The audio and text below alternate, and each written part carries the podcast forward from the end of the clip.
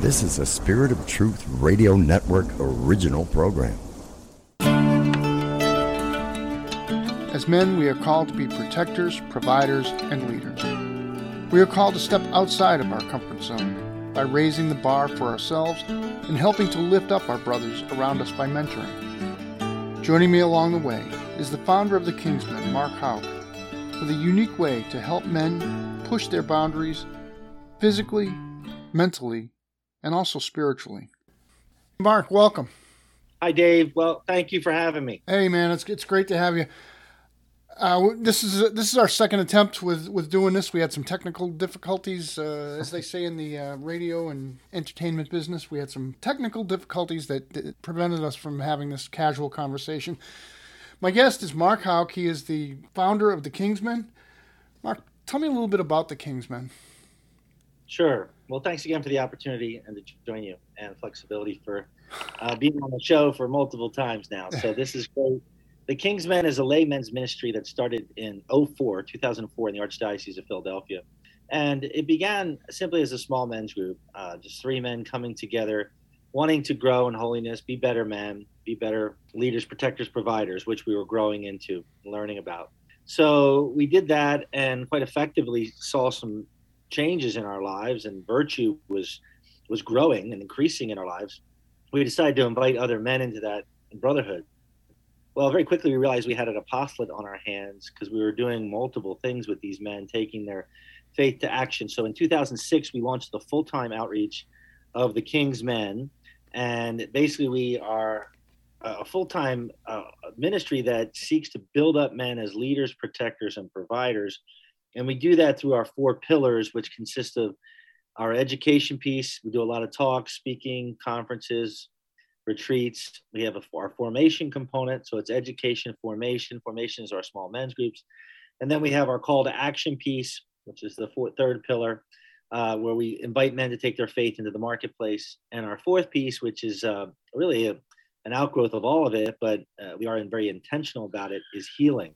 And so we do all this work as you know as men um, are summoned into our our uh, brotherhood uh, you know we'll we'll invite them to start a men's group. And we've had about 50 of those around the country and around the world for that matter.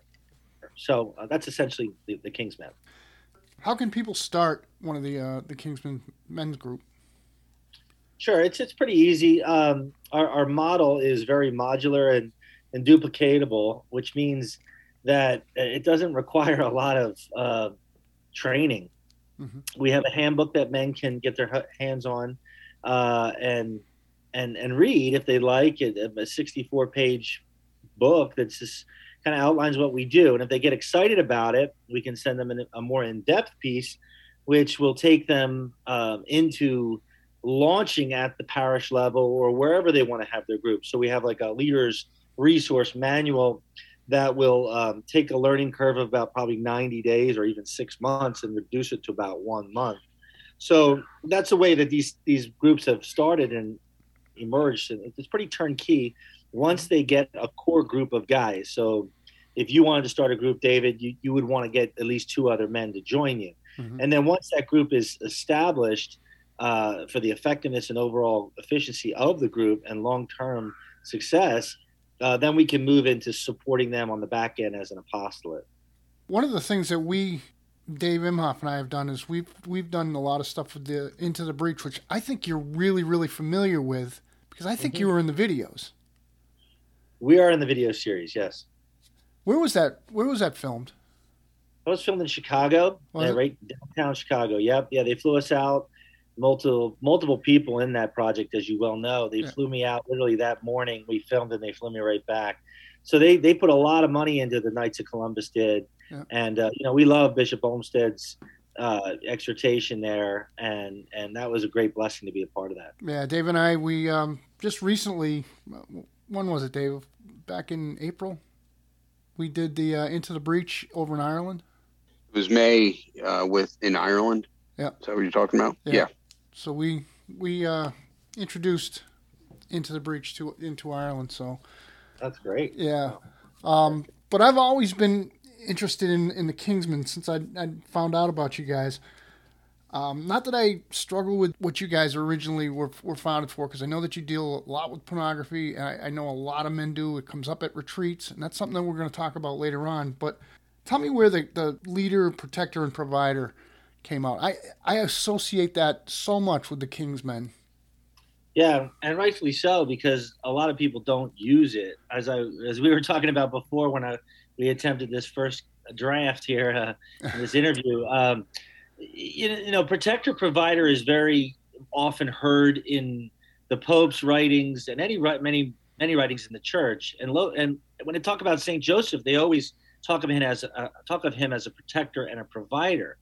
However, the word leader is not often used. Now, I have my I, I have my theory as to why, which may not be good to share on this interview. But um, that said, it's just not commonly used. So the idea everyone's called to be a leader in some capacity, right? Moms are leaders, mothers, wives, women are leaders. There's great women who are leaders.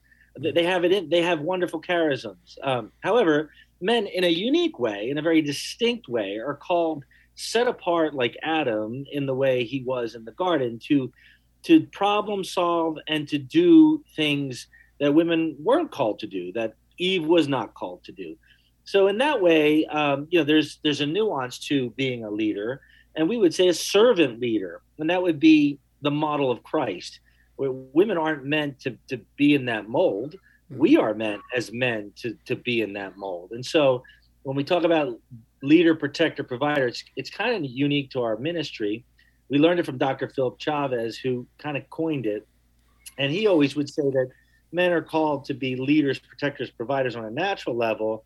On a supernatural level, they're called to be priests, prophet, and king, the three offices of Christ. And so um, a lot of men can relate to leader, protector, provider. I don't know about you, Dave, hmm. uh, or Dave. Uh, priest, prophet, and king is a little abstract uh, in some respects. Sure. No, it, I think it's it's really good for our times to you know leader, protector, provider. Guys can really, really relate to those terms more so than priest, prophet, and king. Right. The Kingsmen uh, get together. They have retreats, and that's really what I wanted to talk to you about because Dave and I we met on a, a an Acts retreat. I don't, I don't know if you're familiar with Acts at all, but we met on an Acts retreat, and I think that going on a, a retreat at least once a year should be something that every guy should should attend a, a, a retreat of some sort at least once a year. Tell me a little bit about the retreats that you're putting on.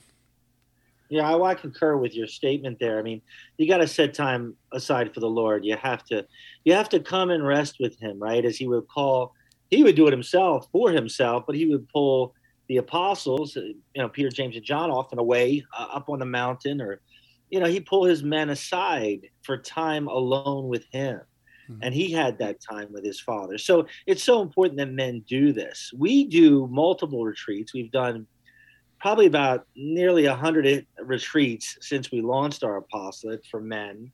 And the most of them are, or most of them have come to an outdoor experiential program called Into the Wild. We've done, we'll be doing our 51st uh, in Flagstaff, Arizona next month, September 15th to the 18th.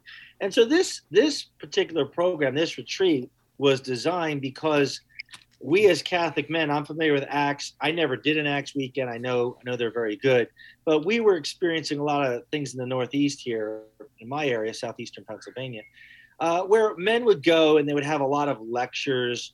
Uh, there'd be some downtime with with guys, but most mostly mass, mostly just some quiet reflection time. But there was a, not a lot of bonding activities that were offered. So we decided, as a group of young single men, uh, some of us were married, that um, you know, let's design a retreat that we could really build off of the, the things that we really enjoyed about those other retreats that we were experiencing.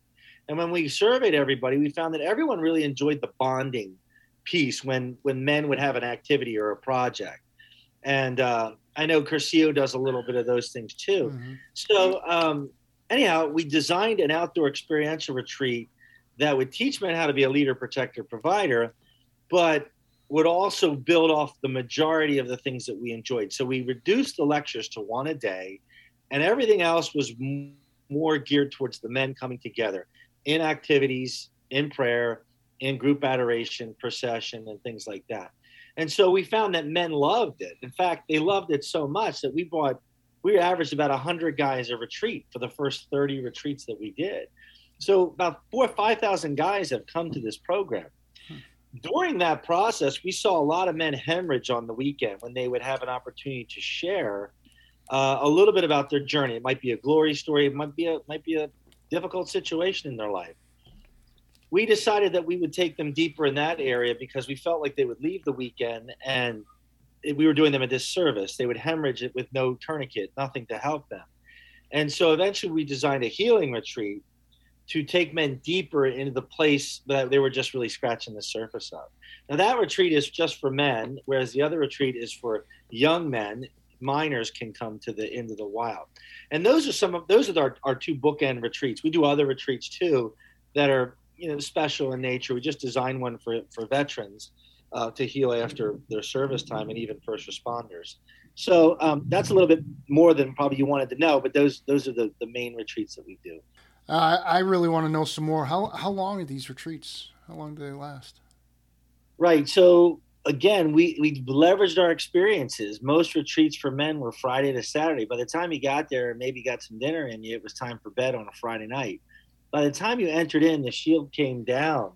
It was Saturday night. Well, you had about 12 hours left in the retreat and you were going home. Mm-hmm. So we decided that we would do Thursday and give them a full day to bring the shield down, put their guard down and, and really start to enter in. So by Saturday, they had a still, they, excuse me, they had a lot of retreat left to still enter into and share mm-hmm. in the, that experience and not feel like anything was rushed. And so we do, always do when we do retreats Thursday to Sunday, Thursday evening to Sunday afternoon. That's that's a good length. It's, it's it gives you enough time to. I think there's some there's got to be some building back of the person once they've once they've come and, and, and began to open up, there's there's that healing that that's gonna begin. For sure. You've had some some great people that have been a part of these. I know Joe McLean uh, speaks very very highly of these uh, these retreats. Can you tell me, like, what's what are some of the, the uh, lectures that you, that you you have? What are they about? Yeah. Yes, Joe's great, and he'll be at our next retreat, uh, September 15th to the 16th, kind of as the retreat master. So each day that we have a full day with the men is designed to uh, teach them or build up the charism of the, the three natural calls of, uh, of men that we discussed previously leader, protector, provider. So on the leader day, we have a talk on leadership. And that's again mostly servant leadership, but you know, there's so many things you can talk about there. Mm-hmm. And then on the provider day, which is usually Saturday at the retreat, we talk about emotional provision, spiritual provision, physical provision, and we talk about that role. We, we try to educate the men and open their minds up to, to things that maybe they haven't been taught. And I, a lot of guys are catechized when it comes to their faith through school and through C, you know the CCD program that formerly called, but they really don't get into their their gender roles too much. They don't really understand how to properly live out their call as a man. Mm-hmm. Maybe our baptismal call, and that should that should inform us, but they really don't break it down into the you know the girls and the boys and, and them really understanding so we find that men really don't have a clue when it comes to this stuff and then of course on sunday the talk would be on being a protector protecting the common good women and children and and this is really the send off talk too um, because they're going home and they're going to put that into action so three talks we bookend it with a vision talk and a send off talk but and that's it and a homily you know, each day with mass. So we really don't give them a lot of lecturing. It's a lot of learn by doing, and it's a lot of the men sharing their own stories on this. How do the men get the opportunity to share? I mean, what's the catalyst for them to open up? Sure. Well, every night we have a campfire, okay. and uh, the opening night are going to be campfires. We put them in platoons. We leverage a lot of the military language because we find it speaks to men, and uh, you know it's great if you're former military like you are. Um, but you know, just putting them in a setting where there's a campfire is naturally going to speak to a man's heart. It just does. Even if he's not an outdoor guy, mm-hmm. he's going to like it. If he's behind a computer most of his life, he's still going to enjoy it. Mm-hmm. So the first night, the guys will just introduce themselves. So we get them talking. You know, where are you from? Why'd you come? You know, and then that'll be facilitated by someone who's a platoon leader, if you will. And then the next night, we do a tr- what we call training under torchlight, where the guys come together around one huge big bonfire, and it's the entire camp. And uh, the guys get up and they share anything they want. So we basically turn the program over, over to them. We give them the microphone and we say, "Hey, do you have something you want to share? Is the Lord putting something on your heart? Where are you at in your masculine journey right now? Do you have a glory story? What did you learn about yourself today? You know that you might want to share to build up the rest of the group, the men. Uh, it's amazing. We watch the young guys get up, 12 year old boys, 13 year old boys get up and thank the grown men for mentoring and fathering them, or just exhorting them in a, in a way to keep fathering them. Mm-hmm. Uh, and then there's men that get up that share all sorts of stuff. And you know, it's amazing. You know, grief shared is grief diminished. So they they kind of lead with their weakness there, and you know, we we want to control it, and we'll, we'll say, you know, keep the language clean, and you know, we don't need the very salacious details of any of your life. We don't need that. Mm-hmm. But you know, men will share certain things, and it's very healing for them in a lot of ways because they've never shared it with anybody. Some like a guy might get up and he might share about an abortion he had, and he never mm-hmm. shared with anybody. Um, so you see where we're saying I have to take them deeper with that because I couldn't really do that on the weekend. Mm-hmm. So the next, they'll go to a platoon campfire after that. They'll share again if they want, and then the next night we'll do it all over again. It's always the ending part of the day is this training under torchlight. So the guys get a chance to decompress and again and share some of their gifting and charisms with the men on the weekend. I don't know if I'm giving anything away, but within the Acts community, there's a thing called the river rule. And what that means is what's said on this side of the river stays on this side of the river. Is is there any kind of that safety net for your retreatants that uh, if they do share things that you know it's not going to be it's not going to go outside of you know the the retreat? Well, as far as the retreat goes, nothing's a secret. Anybody can share anything about the program itself. In other words, there are certain retreats you alluded to one that don't want you to share the program of like you know what happens not necessarily the, the testimonials or what the men's stories are mm-hmm. but what happens. Our ours our we we have it all online. Like you can see what we do. Mm-hmm. so there's nothing secretive and it's not a secret society or a secret group in any way. Right. um, nothing secret about what we do. However when the men share a training under torch that will will say what's said here stays here. Right um, but regarding you know the weekend, they're they're free to go home and say I met some great men. Uh, they can talk about you know the the great friends they made. Mm-hmm. Where you where you're getting into the safe container, we really try to do on our healing retreat. When men come, we make them take a, an oath of confidentiality, a pledge, mm-hmm. and we say, you know, look, if you share any of this weekend in any capacity with regard to the men, then you know we have zero tolerance. So on the weekend, some guys have called home and started. A young man started spilling the beans about the weekend. Uh, you know, in the content related to the men, not the program itself, but just the content of the men's stories. We we had to kick them off the retreat, unfortunately. So I get what you're saying. At Into the Wild, because we have minors and because it's kind of come as you are, mm-hmm. we don't really go over the top with the with the you know pledge too much. It sounds awesome and I, I, would love to take part in, in, and see one someday. And, and, you know, like I said, take part in one. Uh, what have been some of the things that men have said to you after these retreats? Yeah, yeah. I mean, it's it's incredible, David. Uh, men have used the word life changing, and that that's a big statement. Mm-hmm. And you know what? We don't just set the retreat up to be life changing. The Holy Spirit shows up, and the our Eucharistic Lord is with them in 24 hour adoration from Thursday night to, to Saturday night. So amazing things can happen when you put men in front of the Eucharist, in front of Jesus. And so I can see why they would say that because some of their lives have been totally rerouted and found meaning and purpose again and healing. Mm-hmm. So I get I get it. Um, it. It's a big statement, and we would never advertise it that you know come and get your life changed because some men don't want their life changed.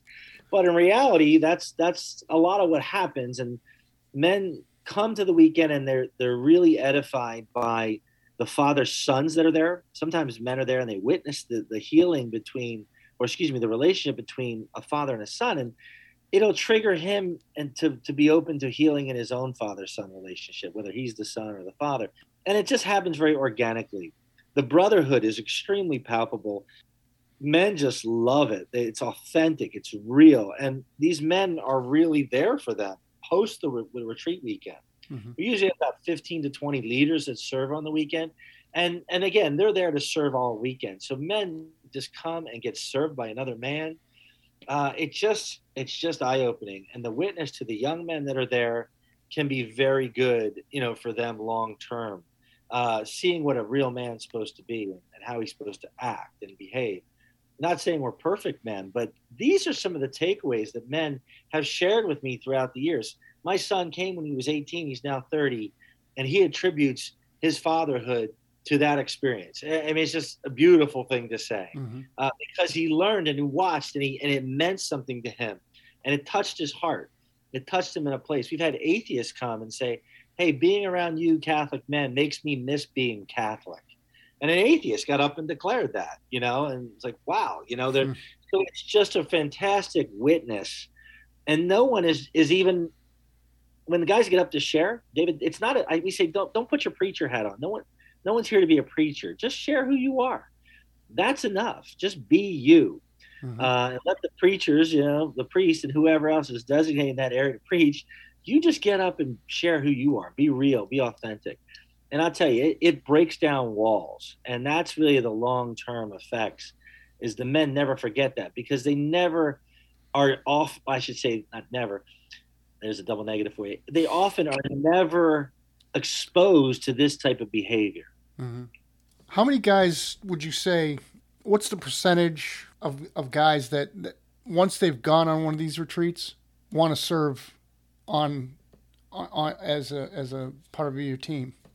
Sure, that's that's a great question, and, and we've always estimated that among the five thousand that have come, probably about two thousand of that are repeat attendees. so, so there's a lot of guys that come back, Mhm. and uh, when we, they come back, sometimes they want to serve. Maybe some, next time they might come and bring a friend, or they might bring their son, and they, they still want to experience that. So we we don't always invite them into leadership unless they want to do that Oh, okay. if they have if they have an aptitude for it, Mhm. we'll invite them. Um, so I would say uh, most all the leaders are, are have attended by themselves as as just regular attendees. No one comes and starts serving right away. They have to kind of experience it first. Sure, that's great. Is there anything that I'm missing? You know, anything that you want to say about about these retreats? About the, the Into the Wild retreat, or yeah, I of the- mean, you know, really, not every retreat house has a place for bonfires and and things like that. Where do you hold these? Right. So exactly, we we don't go wherever you know there's a retreat house.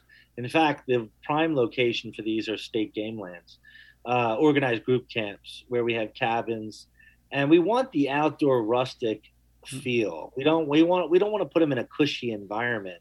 I had a guy show up at a at a, a camp here in Philly, uh, in my area, and uh, he said, "You know what? I'm going to take my boys and we're going to go to the Hampton Inn, but we'll come back every morning." I said, "Well, you're not. No, you're not going to do that." I said, "I'll I'll refund your money, um, but I'm not going to allow you to do that um, because it's not the experience you signed up for." He said, "Well, we weren't expecting spiders in our tents." I said, "Well, that's kind of that kind of comes with the territory. I'm going to ask you to kind of stretch yourself and stretch your boys, and uh, if you want to stay, you got to stay on site." So, um, you know, we, we want to put, we want to disorient men a little bit. We don't want to like, we usually put them in cabins. We don't usually tent camp, but we had some platforms where we did that one time. Mhm. That said, we want them to be out of their comfort zone because look, if, if you're going to be like sleeping in a cushy bed and you're going to be at a four or five star, like kind of retreat experience, you're kind of going to lose the mortification element of what we're going to be talking about all weekend. So you're not going to get great sleep. You're not going to sleep even that much because, frankly, you're not going to want to. Mhm. The snoring in the cabins is going to be so loud you can't sleep. And we got great coffee to get you up super early to drink. So, you know, Well, that's the important thing. As long as you get the good coffee, you know. How about food? You know, how do you guys prepare food? And so we cook our own food because we never want to give that over to someone uh, who doesn't want to feed men well. We eat like kings on this weekend. Um, we we used to bring in executive chefs. In fact, I had three executive chefs that would serve the men. I mean, guys that were at Vail, Colorado resorts, and this guy was phenomenal. That he used to come. He's since passed away, but um, phenomenal food. Um, you're going to eat well. you're going to eat a lot if you want to eat a lot. Mhm. Um, it's not going to be gluttonous, but you'll you'll have a second or third. You know how sometimes you go and you get one helping and that's it. If you're hungry, you, you can eat two helpings. Um, we're going to feed them well. We're going to give them some comfort food. We're going to give them steak. We're going to give them bur- We're going to give them like not franks and beans. We're going to give them like, let's see, on Saturday we're going to give them buffalo meat. We're going to give them venison. We might give them pheasant. We might give them duck. We've given men uh, filet, uh, prime rib for sure. Uh, you know, we're going to feed men like like they like to be fed. Uh, on Fridays we don't eat meat; we eat fish. So we'll have we'll have uh, uh, that on Fridays for them too. All right, so that brings me to what's the cost? What's the cost of something like this? Sure, for the ministry or for the men. uh, if I wanted to go and attend something like this, because it sounds great, Mark. Honest to God, it really sounds really, really great. What would it cost me to co- to go and, and do this? Well, if you want to go and you don't have any money, we can still get you there. Um, we have a lot of financial aid and brother brother support men that have attended that want to help other guys get there. So we never let money get in the way of, of of a man who wants to come. And that said, we know that there's a great value in men investing in something because if they're given something for free, oftentimes it's just easy to to cancel your reservation and just not show up. Right. So we like to give men an opportunity to have some skin in the game. Um, the overall cost this year is 325. However, most men come on discounts. Um, they'll come for 275, 280, 295. Uh, if they come with a son, they'll come for 265. You know, because they're they're going to have a discounted rate. If they're going to come with eight guys, or they're one, they're going to be one of eight. They're going to come for like 255. So um, you know, there's ways to to get there on a cheaper level. However, you know, we got to pay for the place. Hmm. We got to pay for the food, and that all that stuff costs, as you well know. So, you know, we got to put a, a price to it. And we started out at 235 in 2009.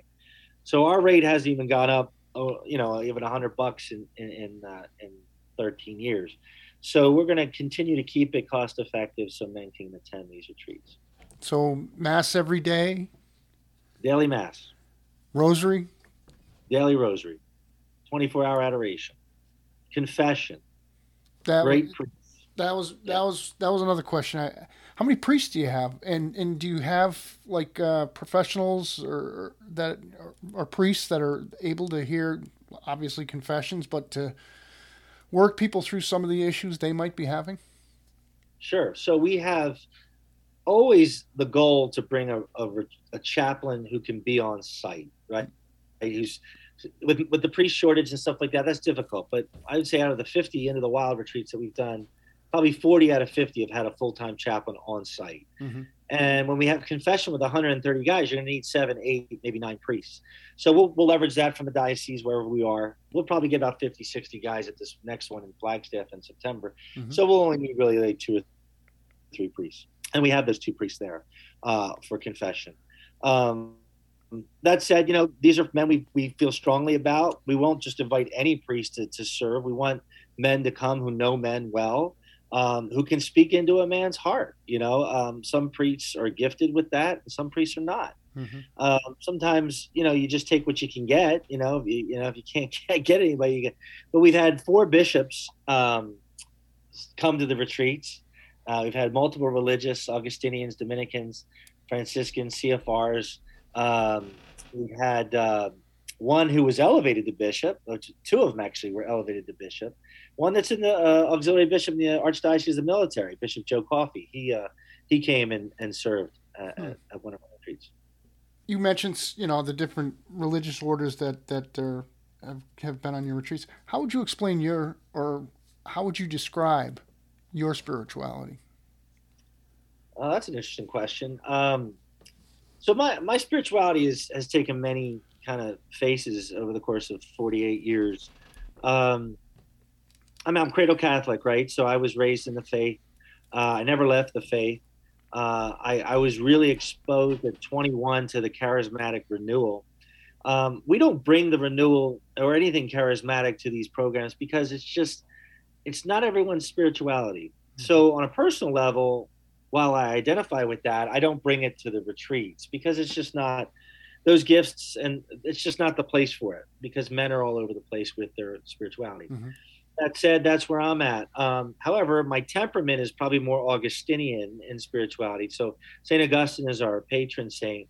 So Augustinians, you would probably define them as as more, you know, the heart on fire, you know, proclaiming out to God, crying out to God for, like in Augustine, Saint Augustine in his Confessions. Mm-hmm. So that would be more my spirituality. So I'm more I'm more extroverted in my spirituality, if you will. It's not a contemplative spirituality. Mm-hmm. Uh, I like that, but it's not. It's not who I am. Uh, who else helped you to get this this ministry off the ground and, and help design it?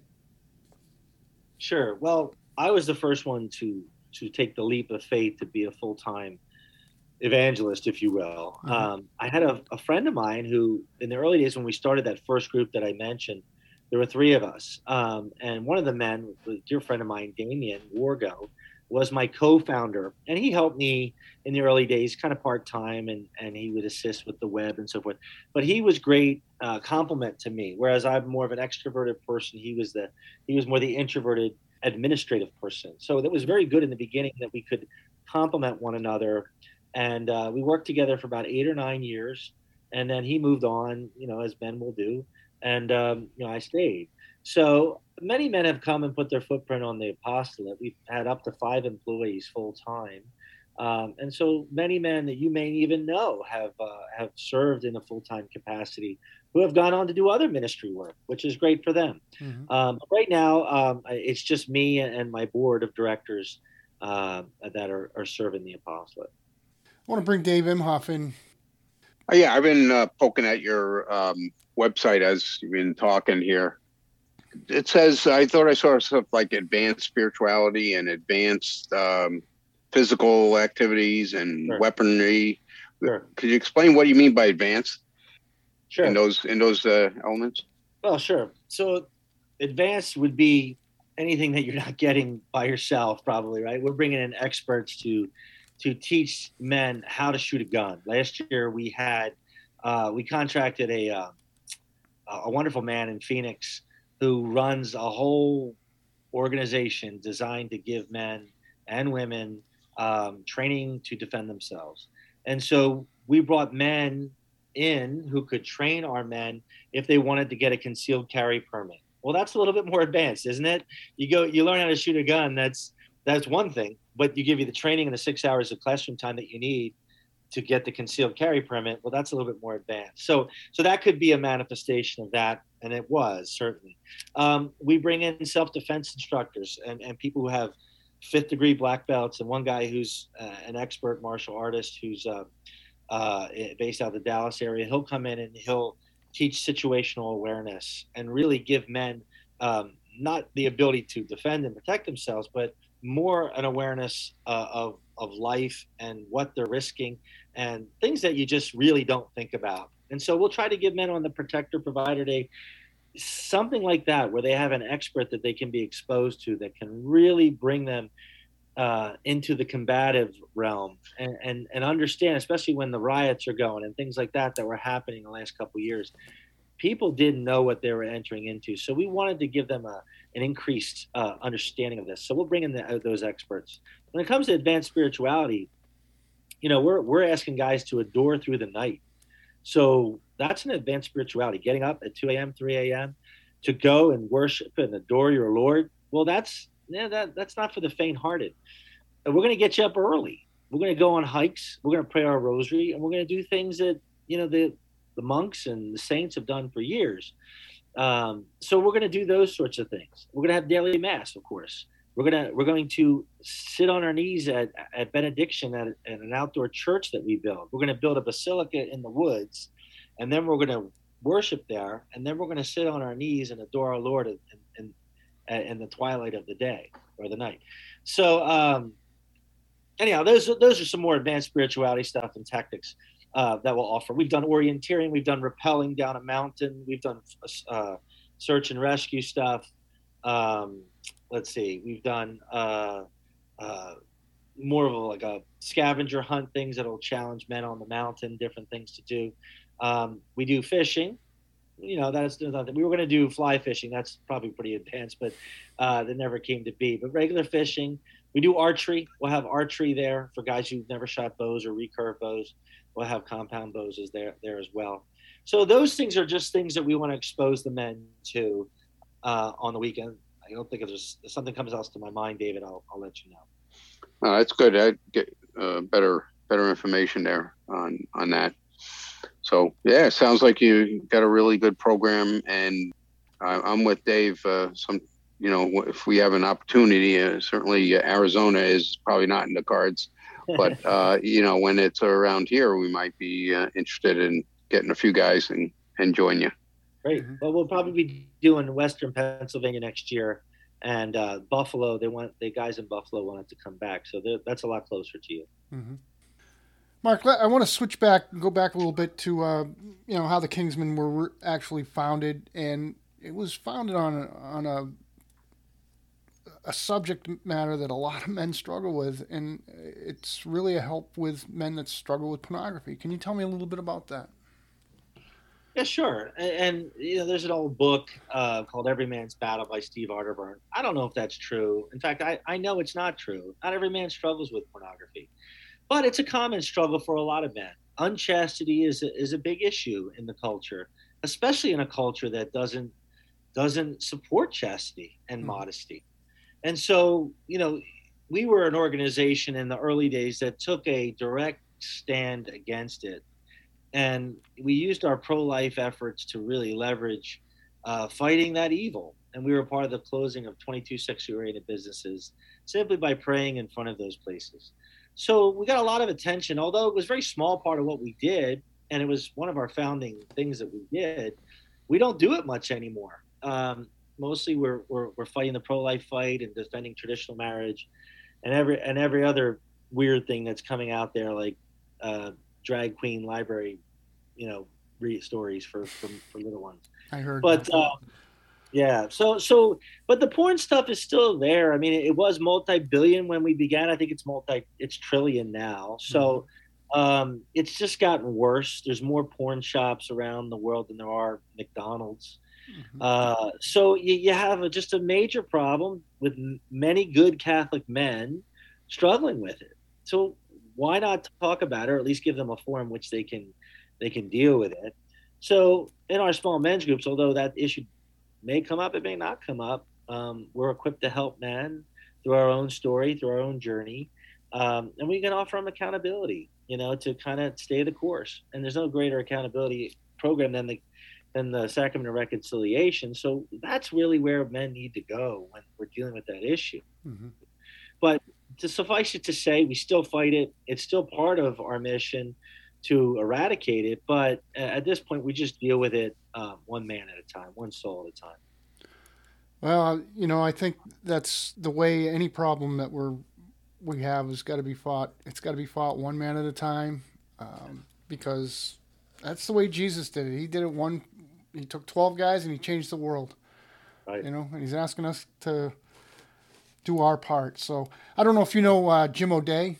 Do you know Jim? Yes, I do. I know Jim. Yeah, Jim is with Integrity Restored, and he has a sure. great, great, uh, or runs a great organization to help guys that and women that are struggling with that that particular. So, yeah. if anybody is looking for some help, uh, Jim's a great resource to reach out to uh, with that.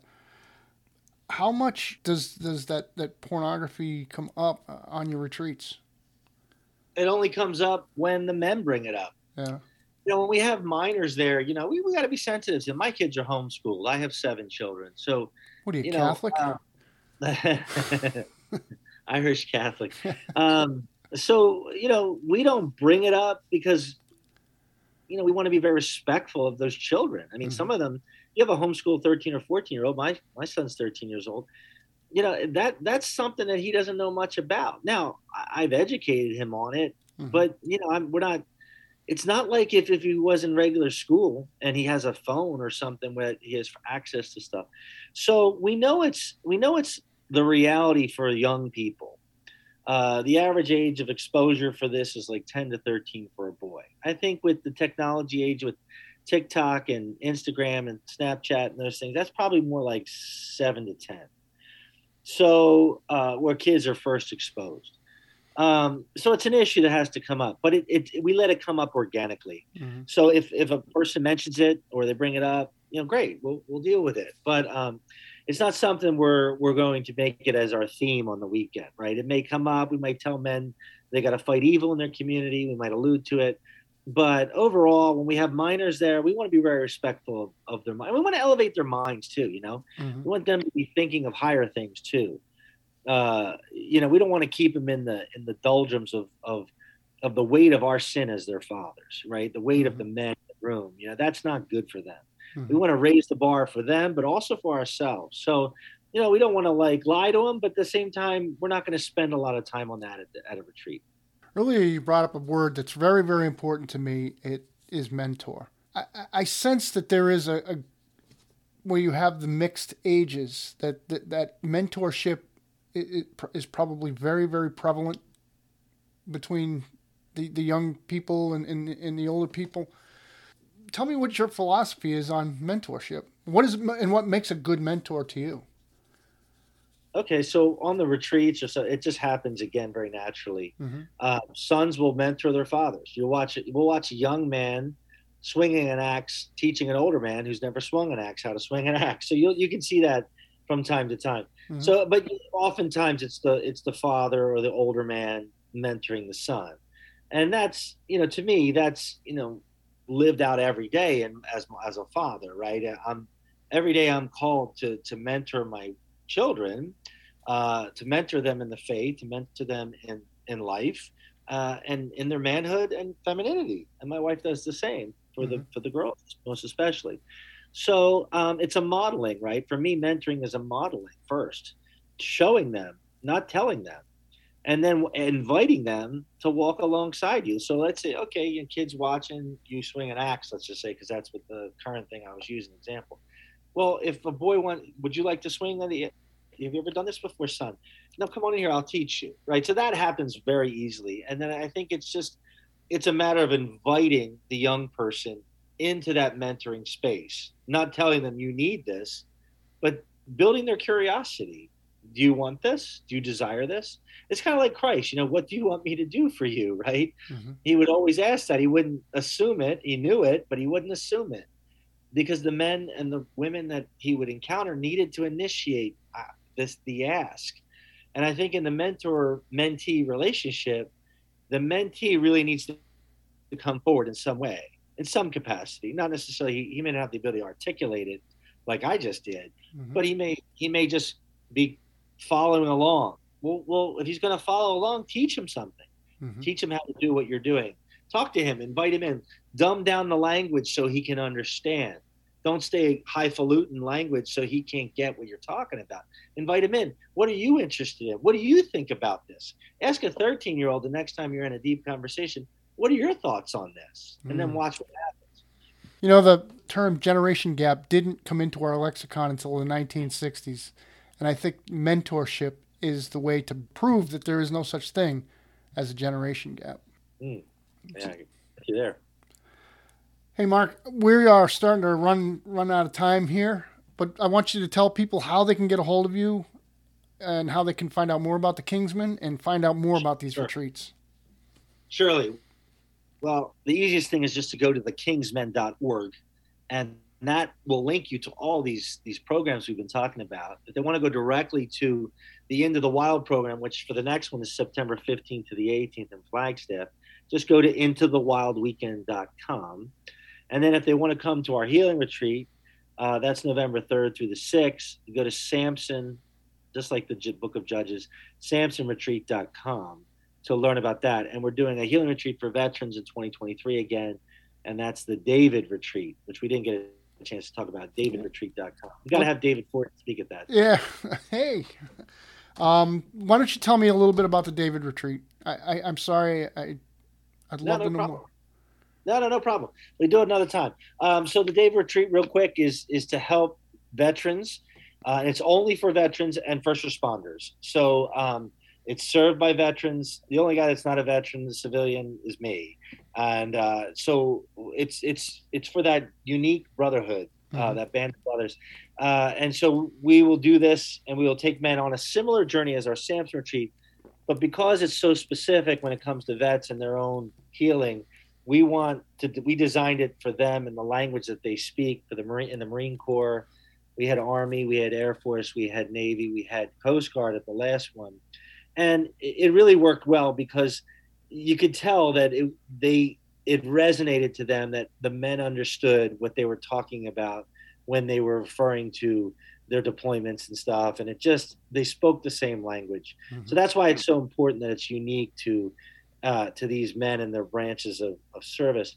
And we felt that the first responders should be invited into that because a lot of them are ex-military but a lot of them have the similar wounds of the ptsd so you know we're dealing with a lot of that. 22 vets dying every day at their own hands. Uh, it's yeah. just not it's just it can't happen. We have to change it. Yep absolutely. On that note, just remember uh, to pray for those that are contemplating suicide. This is a very, it's a, it's a, it's a subject that's that's very very close to my heart, and I hope that we can uh, pray for the for all the men and women that are are contemplating suicide, and pray for those that have already gone, and pray for the ones that they've left behind. Um, it's a it's a sad situation.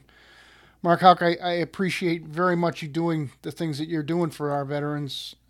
You're a good man. You're one of the. You're definitely one of the king's men. So um, I'd like to just say thank you for coming and joining me along the way and, and spending some time with me.